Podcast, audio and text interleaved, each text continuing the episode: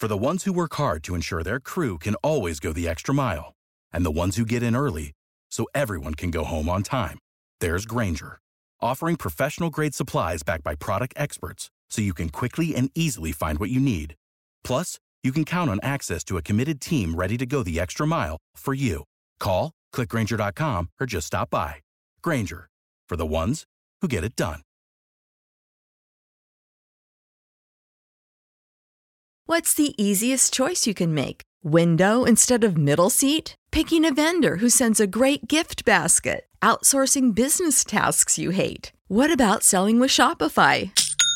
Whether you're selling a little or a lot, Shopify helps you do your thing, however you cha-ching. Shopify is the global commerce platform that helps you sell at every stage of your business. From the launch your online shop stage to the first real life store stage, all the way to the did we just hit a million orders stage. Shopify's there to help you grow. Whether you're selling scented soap or offering outdoor outfits, Shopify helps you sell. Wherever and whatever you're selling, Shopify's got you covered. Sign up for a $1 per month trial period at shopify.com slash try. Go to shopify.com slash try now to grow your business, no matter what stage you're in. Shopify.com slash try.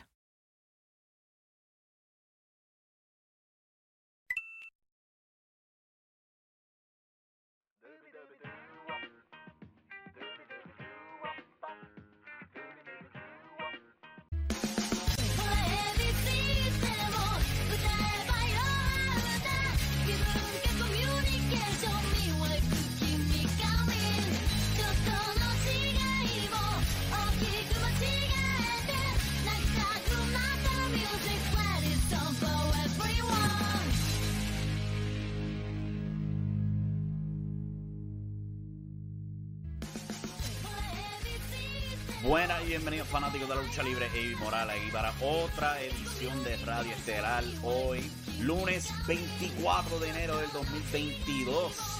Estamos aquí en vivo en el bello pero absolutamente caliente estudio estelar. Si pueden ver la cámara, pueden ver el abanico ahí. Está atrás de mí y yo no siento demonio del fresco. Yo lo que siento es puro calor. Se acabó el invierno y como sabemos aquí en Puerto Rico son 11 meses de, de verano y si acaso un mes de invierno. Oh my God. La estamos pagando grave aquí. Pero anyway, eh, estamos saliendo del fin de semana donde se dio Game Changer Wrestling The World on Game Changer Wrestling desde el Hammerstein Ballroom.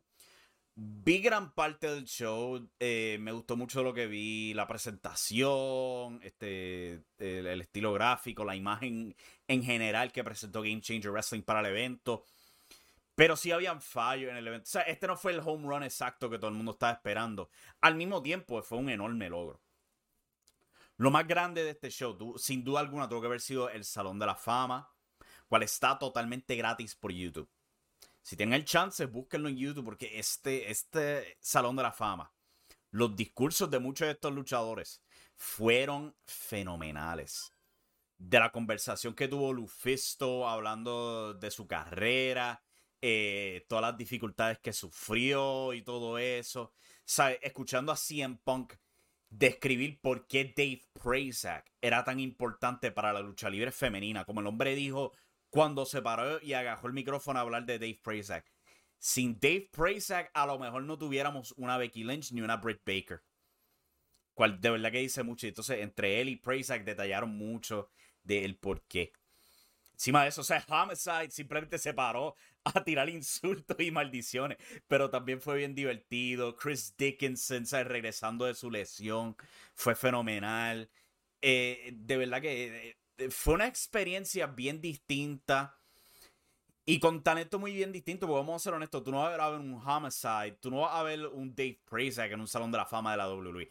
Hasta Sean Waltman, alguien que sí estuvo en el Salón de la Fama de la WWE, dio tremendo speech hablando de, de Jerry Lynn y todo eso. De verdad que fue fenomenal.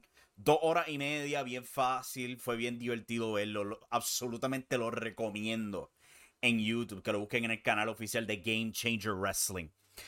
El show como tal de The World on Game Changer Wrestling, eh, yo creo que cayó en la trampa de querer ser un tributo a las cosas del pasado. El show era en el Hammerstein Ballroom. Había mucha nostalgia sobre ese edificio, mucha nostalgia sobre ECW, Ring of Honor y otras cosas al respecto. Y Game Changer últimamente también ha estado dependiendo mucho de la nostalgia. Tuvieron un show hace poco en Detroit. O sea que presentaron un montón de gente que normalmente no son de Game Changer Wrestling, pero sí son de Detroit. Tuvieron un segmento entre Kevin Nash y Alex Shelley. Tuvieron este, un ángulo involucrando a Rhino, Matt Cardona y a Sabu. O sea, Rhino y Sabu, ambos son de Detroit. Y, todo eso. O sea, que ver que ah, trajeron de esa nostalgia este show de, del Hammerstein no me sorprendió, pero al mismo tiempo como que ahogaba. Ahogaba mucho. O sea, vimos referencia a ECW que corrían ese edificio a cada rato. Tenían al anunciador, este. Se me, se olvidó el primer nombre del, pero DeAngelis el anunciador que siempre usaba en ECW estuvo presente en el evento. Eh, hicieron parodia a la entrada de The Sandman, saliendo a Enter Sandman en el, transcurso del show. Y una lucha totalmente dedicada a rendirle tributo a One Night Stand en el 2005 y en el 2006. El show, el pre-show fue muy bueno. Tuvieron un par de luchas ahí, incluyendo un Scramble match y un Rumble, donde simplemente era pura entrada. Era básicamente un clusterfuck como Game Changer Wrestling tiende a hacer para WrestleMania Weekend. Gente simplemente entrando y esa era para, para tu reaccionar. O sea, e, e, este está entrando, aquel está entrando, aquel está entrando, aquel está entrando. Thunder Rosa sorprendió este, el ganador Big Vin. Celebró con quien todo el mundo y su madre juraba que era un familiar, un, un amigo, algo así por el estilo. Era su padre. El padre de este luchador llamado Big Vin es nada más y nada menos que 911 de fama en ECW. Y cuando, tú los y cuando los pusieron los dos, uno al lado del otro, el hijo se veía más viejo que el padre. Cosa loca, pero este, el pre-show terminó con Brett Lauderdale, el dueño de Game Changer Wrestling, dando una promo muy parecido a las que daba Paul Heyman cuando estaban en dicho edificio. El show abrió con este, esta lucha de escaleras que de verdad que me sorprendió que nadie salió lesionado de ahí. Lucharon G, luchador llamado G-Raver, el campeón ultraviolento de la empresa AJ Gray, este, Jordan Oliver de fama en, game, en MLW, otro luchador envuelto en la lucha también, este, estaba Jimmy Lloyd. Y todo eso. Tú te preocupabas de la gente viendo esta lucha porque estaban usando escaleras, o sea, de las que tú compras en ferretería, ni siquiera Home Depot, de ferretería local ¿ok? De una National. Que si todavía existiera, todavía hubieras comprado una pitusa, ¿ok? Se trepaban en esta escalera, estas escaleras temblaban como las placas tectónicas aquí en el área suroeste de Puerto Rico, ¿ok? Esto era constante vibración y constante preocupación de que alguien se cayera. Y se cayó gente. AJ Gray en una se para en una esquina, en una escalera bien alta, era como 20 pies sin mentirte. Y se da la matada del siglo. Pero la mata, mata. Yo no sé cuál diablo era su plan, pero él terminó reventado de espalda encima de la escalera. G-Raver también se trepó en una eh, donde él literalmente tocó el dichoso anillo que se supone que tocaran para ganar. Y terminó fallando completamente, cayó encima de una escalera. Una lucha bárbara y loca. El ganador fue este AJ Gray. Después de eso, probablemente la mejor lucha de la noche, que fue Team Gringo eh, contra Team Bandido. Bandido, este. Eh, ahí se me olvida el nombre. Ah, se me olvida el nombre mucho porque yo no conozco mucho de Game Changer Wrestling. Pero estaba Bandido, estaba Laredo Kid y estaba este otro luchador este, sin máscara que era absolutamente fenomenal. Y estaban enfrentando al equipo de Gringo Loco. O sea, un luchador que lleva mucho tiempo en la escena independiente. Ha trabajado en Game Changer Wrestling y en México. Eh, junto a Ares y a Demonic Flamita. Alguien tiene que decirle a Demonic Flamita que tú puedes hacer más que simplemente tirar los dichosos dedos del medio para generar hit, ¿ok? Porque eso es lo único que este contrario parece saber hacer. Se parece al, este, a, Psycho Clown en AAA que lo único que hace es pedirle apoyo al público. Ok, era mortificante de verdad, ¿verdad? Demonic Flamita. Pero la lucha fue absolutamente fenomenal. Estos seis se volvieron locos ahí. El público se comió esta lucha sin duda alguna esto fue un éxito total. El show, pues sí, yo, no pude ver todo el show. Pero según pasaba el show, había muchas cosas cuestionables. ¿sabes? Ali Catch contra Ruby Soho fue cuestionable porque Ali Catch perdió y mucha gente pensaba que, pero bueno, acá, ella es la nuestra. No pensaré que debería ganar la nuestra. Cual empeora cuando llega la hora para Effie contra Jeff Jarrett. Porque Jeff Jarrett vence a Effie con facilidad. Y es como que empieza a sentir síndrome TNA viendo esto. Como que, hey, wow, wow, pero los locales están perdiendo con las estrellas grandes. Cual, ¿sabes? En ningún caso debería ser la circunstancia. Tú quieres poner over al talento tuyo, especialmente para un público nuevo, ¿no? Esa era la idea, pues ese no fue el caso. Con Ruby Soho y Ali Catch, ¿sabes? Puedes argumentar que pues, AEW no quiere que Ruby Soho pierda. Eh, en el caso de Jeff Jarrett, yo no sé cuál diablo es la excusa. Ok, es Jeff Jarrett. Él, no está afiliado con ninguna empresa. Sí, se coló en, en, SmackDown el mismo viernes antes. Pero él no está firmado con WWE. Él es simplemente una leyenda. O sea que no hay manera de entender cómo diablo es que Effie no pudo vencer a freaking Jeff Jarrett. Ok, la mentalidad debería haber sido poner a, a Effie over. Pero ese no fue el caso. La lucha entre Homicide y John Moxley fue, por lo que escuché, muy buena. Y la lucha estelar de la noche era los Briscoes eh, teniendo el reto abierto por campeonato en pareja GCW. Uno hubiera sospechado que iba a ser esta gran pareja, sea, FTR, como habían empujado en Final Battle, The Ring of Honor. No fue FTR, en vez fue Nick Gage haciendo su regreso después de meses fuera de acción. Al igual que Matt Tremont. El que no conozca de Matt Tremont, pues un luchador independiente, le gusta las luchas extremas. Y su última lucha hace par de meses atrás fue en Japón para FMWE, cual significa Frontier Martial Arts Wrestling Explosion. Está la promoción de Atsushi Onira, donde todas las luchas contienen explosivos. En una lucha entre Matt Tremont y Atsushi Onira, Tremont cogió fuego y tuvo que ser internado en un hospital por meses para tratar sus quemaduras. Y aquí pues logró volver Aquí surgió otro problema porque dado a otras luchas del evento, el tiempo se cortó para el pay-per-view y esto es pay-per-view. O sea que tienen un tiempo límite y les quedaba bien poco tiempo. O sea que la lucha estelar duró 5 minutos con Tremont Engage destronando a los Briscoes para ganar los campeonatos en pareja y tener una enorme celebración porque al fin los dichosos locales ganaron. Así se show Este final feliz sin duda alguna. Porque eh, Nick Gage es un héroe. Él, es el Sandman de Game Changer Wrestling. Y aquí haciendo su regreso fue fenomenal. Otra lucha peculiar del show era este Matt Cardona contra Joey Janela. Esta lucha fue un tributo absoluto a la WWE. Con referencias a ambos What Night Stands. Eh, la historia en general era bien Randy Savage contra Ric Flair en WrestleMania 8. O con la, incluyendo el Photoshop de Joey Janela con este Chelsea Green. Era un callback completo, un montón de cosas que hizo WWE. El final de la lucha vio a Brian Myers vestido idéntico a Edge cuando le costó el título a John Cena en One Night Stand 2006. Por alguna razón, Hornswoggle estaba envuelto en esta lucha. Eh, Smart Mark Sterling salió a apoyar a su amigo Matt Cardona, trayendo a Vince, quien era alguien con una máscara de Vince McMahon. Hasta tocaron la música de Vince McMahon de No Chance in Hell, cual para mí estuvo. ¿Cómo demonios ustedes tienen derecho a hacer eso? Eso encima a que Matt Cardona salió a Enter Sandman de Metallica. Ustedes quieren demanda, ¿eh? No sé, pero pues se tiraron ese riesgo, le funcionó, supongo.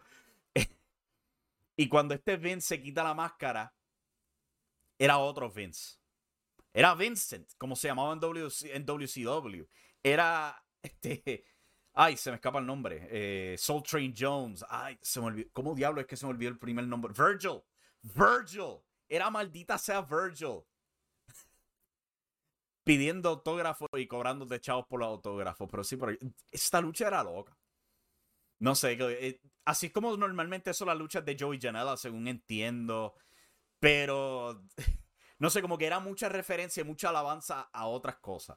A WWE, a Ring of Honor, a, ICW y todo eso. Como que no cuadró muy bien para, para lo que estaban presentando aquí. Pero fue, fue una lucha pues, sólida, supongo. Eh, también en el show tenían, o se supone que tuvieran Blake Christian contra el campeón mundial Ring of Honor clásico, Jonathan Gresham. Pero aparentemente, después de tener sus grabaciones en Impact, Gresham parece haber contraído COVID-19 o tuvo que cuarentenarse. Una de las dos. El punto es, no fue permitido participar del show por, por razones de, de protocolo. O sea que él fue sustituido por Leo Rush. Fue una lucha bastante buena. Y este, pues, Leo Rush, vamos a ser honestos, a este punto es mejor mantenerlo sin contrato. Donde él puede decir algo estúpido y no, no hay embelecos de contrato, algo así por el estilo. Esta es su primera aparición este, antes de que su contrato con AEW expire. También aparecieron en el show Marco Stunt, quien también se le expira el contrato. Y por supuesto Joey Janela, quien está luchando. O sea que ya estamos viendo muchos de los luchadores que estaban filmados a AEW cuando comenzó la empresa, ya terminando su carrera en AEW y moviéndose a otras cosas. También en el show salió Sean Waltman. Y yo te digo algo. Si tú me dices a mí que Sean Waltman va a estar en el Royal Rumble, yo te creo. De verdad que sí. El tipo está en muy buena condición física. Está en muy buen estado mental. El tipo, después de ese speech que dio en el Salón de la Fama, fue fenomenal. Yo creo que él va a estar en el Hall of Fame, eh, digo, en el Royal Rumble este año. Y puede que tenga un poco más en WWE este año. Porque eh, él lo ha dicho, él quiere volver a luchar. Y yo pienso que él está en buena condición para poder hacerlo. No tuvo la mejor carrera en WWE o WCW, eso lo sabemos. Este, parte por sus problemas, sea personales, este, alcohol, etcétera, whatever. Pero siempre ha sido alguien con extremos niveles de talento. De que fue usado mal, Oh, sin duda alguna. Pero pues este, veremos a ver qué va a pasar con él. Pasando ahora a las noticias que hay por ahí. Eh, como todo el mundo pues sabe, Mustafa Ali la semana pasada había pedido su liberación de contrato en WWE por medios sociales y eso WWE aparentemente se lo ha negado. Le dijo que no. Tú vas a concluir tu contrato aquí, cual todavía continúa por varios años. Hipocresía, obviamente, por la WWE, porque han despedido a Raimundo y todo el mundo sin, nadie, sin nada de prejuicio. Votan gente que literalmente firmaron semanas antes. Pero con Ali es como que quieren aguantarlo a la mala. Es lo mismo que pasó con FTR o Brody Lee. Es como que es un rencor. Parece un rencor esto. De que le trataron de dar un personaje a Mustafa Ali. La última vez que él estaba en televisión estaba en los indicios de un dichoso personaje donde él dice que la gente lo juzga por ser árabe. Y él lo ha dicho muchas veces, él no quiere ese tipo de personaje. Y fue la última vez que lo vimos en televisión. Yo no sé tú, pero si yo hago la matemática, eso me dice a mí pues que rechazó el personaje. Y aquí estamos hoy día con este embeleco. Y le están diciendo que no. Diablo WWE. Y después tú tienes los cojones de decirle a AEW, oh, ustedes son mala programación, no son convenientes para niños porque ustedes practican sangre. Como que, papi, pero mira las prácticas tuyas. Tu compás moral está roto. ¿Ok? Pero pues, vamos a ver qué pasará con Mustafa Ali. Al, mero mínimo, por lo menos le pagan. Aunque no, no hagan nada con él. New Japan Pro Wrestling ha cancelado todos sus shows hasta febrero 6, dado a brotes de COVID-19 en Japón. Le está pasando lo mismo que Puerto Rico. No sorprende, y pues es lo necesario. Según Fightful, un artículo de Sean Rassap en Fightful Select, la WWE le hizo el alcance a The Inspiration, previamente conocidas en WWE como el Iconic Duo.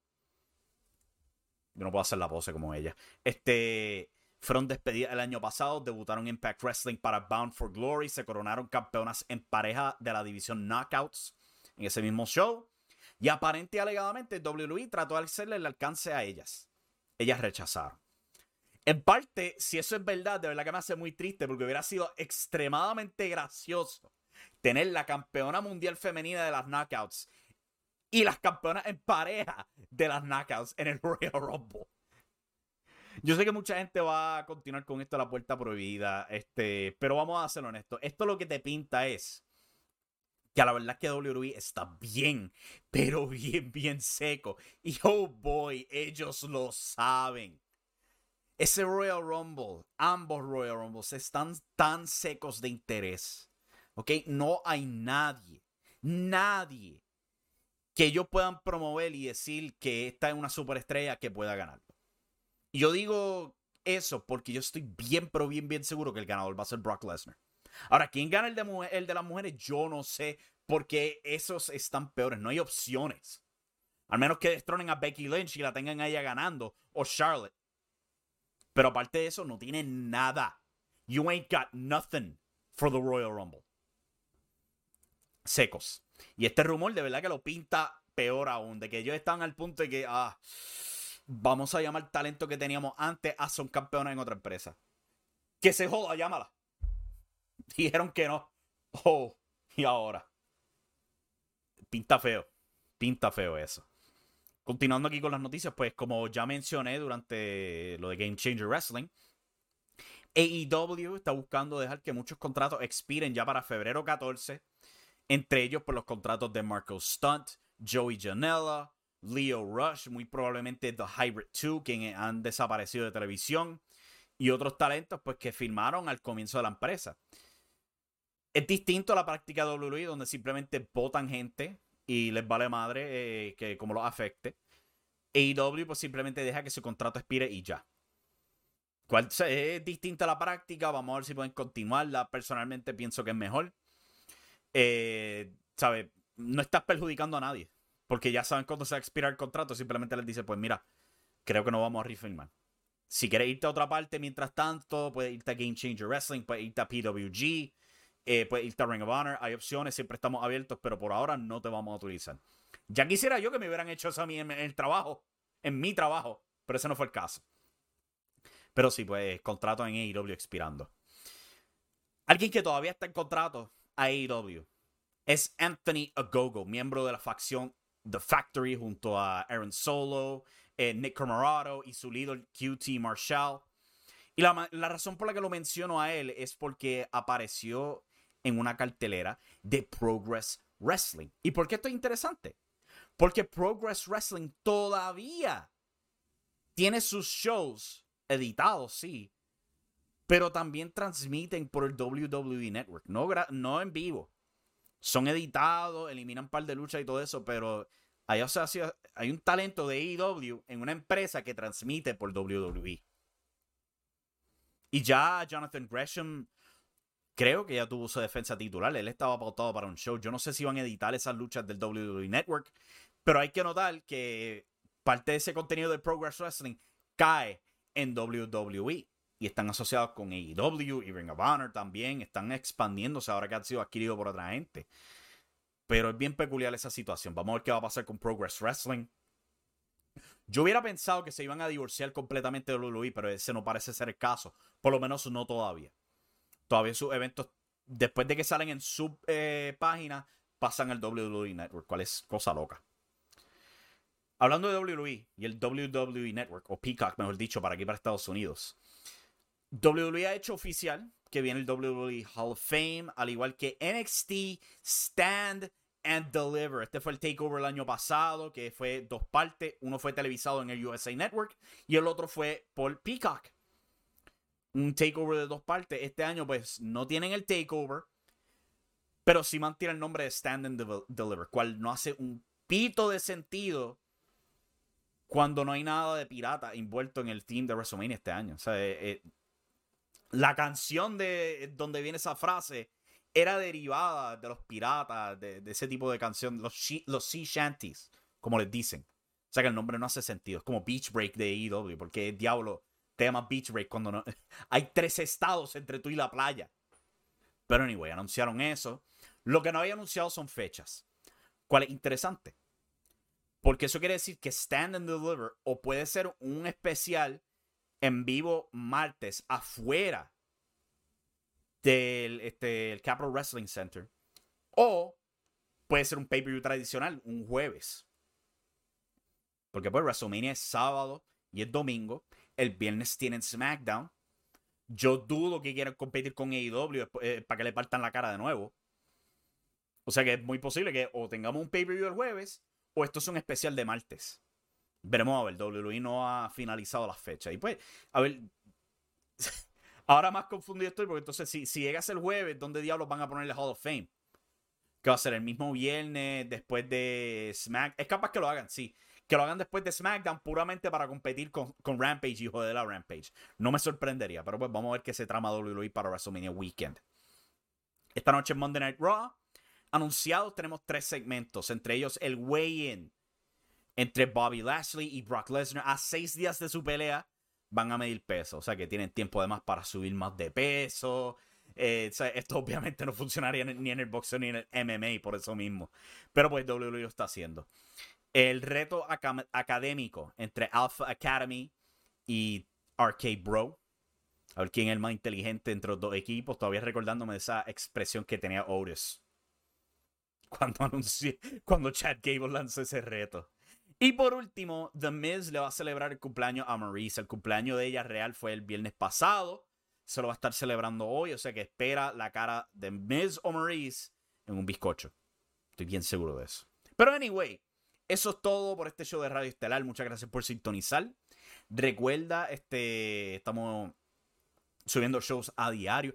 Puede que experimentemos con un par de cosas esta semana eh, en vivo, hasta en vivo. Eh, no estoy 100% seguro, pero pues, eh, eso va a ser experimentado, probablemente hasta sin anuncio. Sí les recomiendo que le den a la campanita de notificaciones en YouTube, que se suscriban a los podcasts en sus aplicaciones de celular, la que sea, le den el thumbs, up, el thumbs up, sea aquí en YouTube, sea en los podcasts, sean donde sea, para que nos ayude a continuar creciendo. También en impactoestelar.com tenemos un montón de artículos de Puerto Rico este fin de semana. Vamos a estar preparando un show especial específicamente para todo eso, hablando de Puerto Rico, los ratings, la televisión, todo lo que está pasando, etcétera. Esperen eso pronto esta semana. Y bueno, hasta aquí llegamos. Ah, por supuesto. Eh, hablé con Pico de Picos Reviews este fin de semana, donde hablamos una hora casi exacta. Por, por, par de segunditos nos pasamos de la hora hablando de lo que esperamos para Puerto Rico en el 2022, opinando sobre las empresas grandes en la isla, etcétera. Se los recomiendo. Está canal de YouTube, está disponible en el podcast, está disponible en impactoestelar.com, donde sea que puedan encontrar nuestro, nuestro contenido. Y con eso en mente, hasta la próxima. Muchas gracias por sintonizar.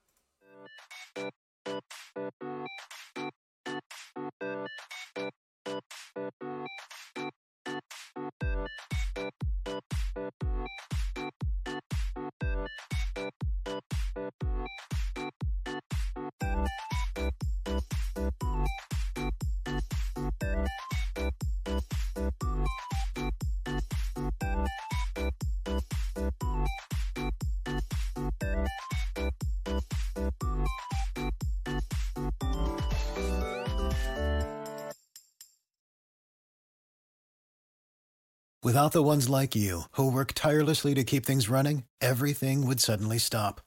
Hospitals, factories, schools, and power plants, they all depend on you.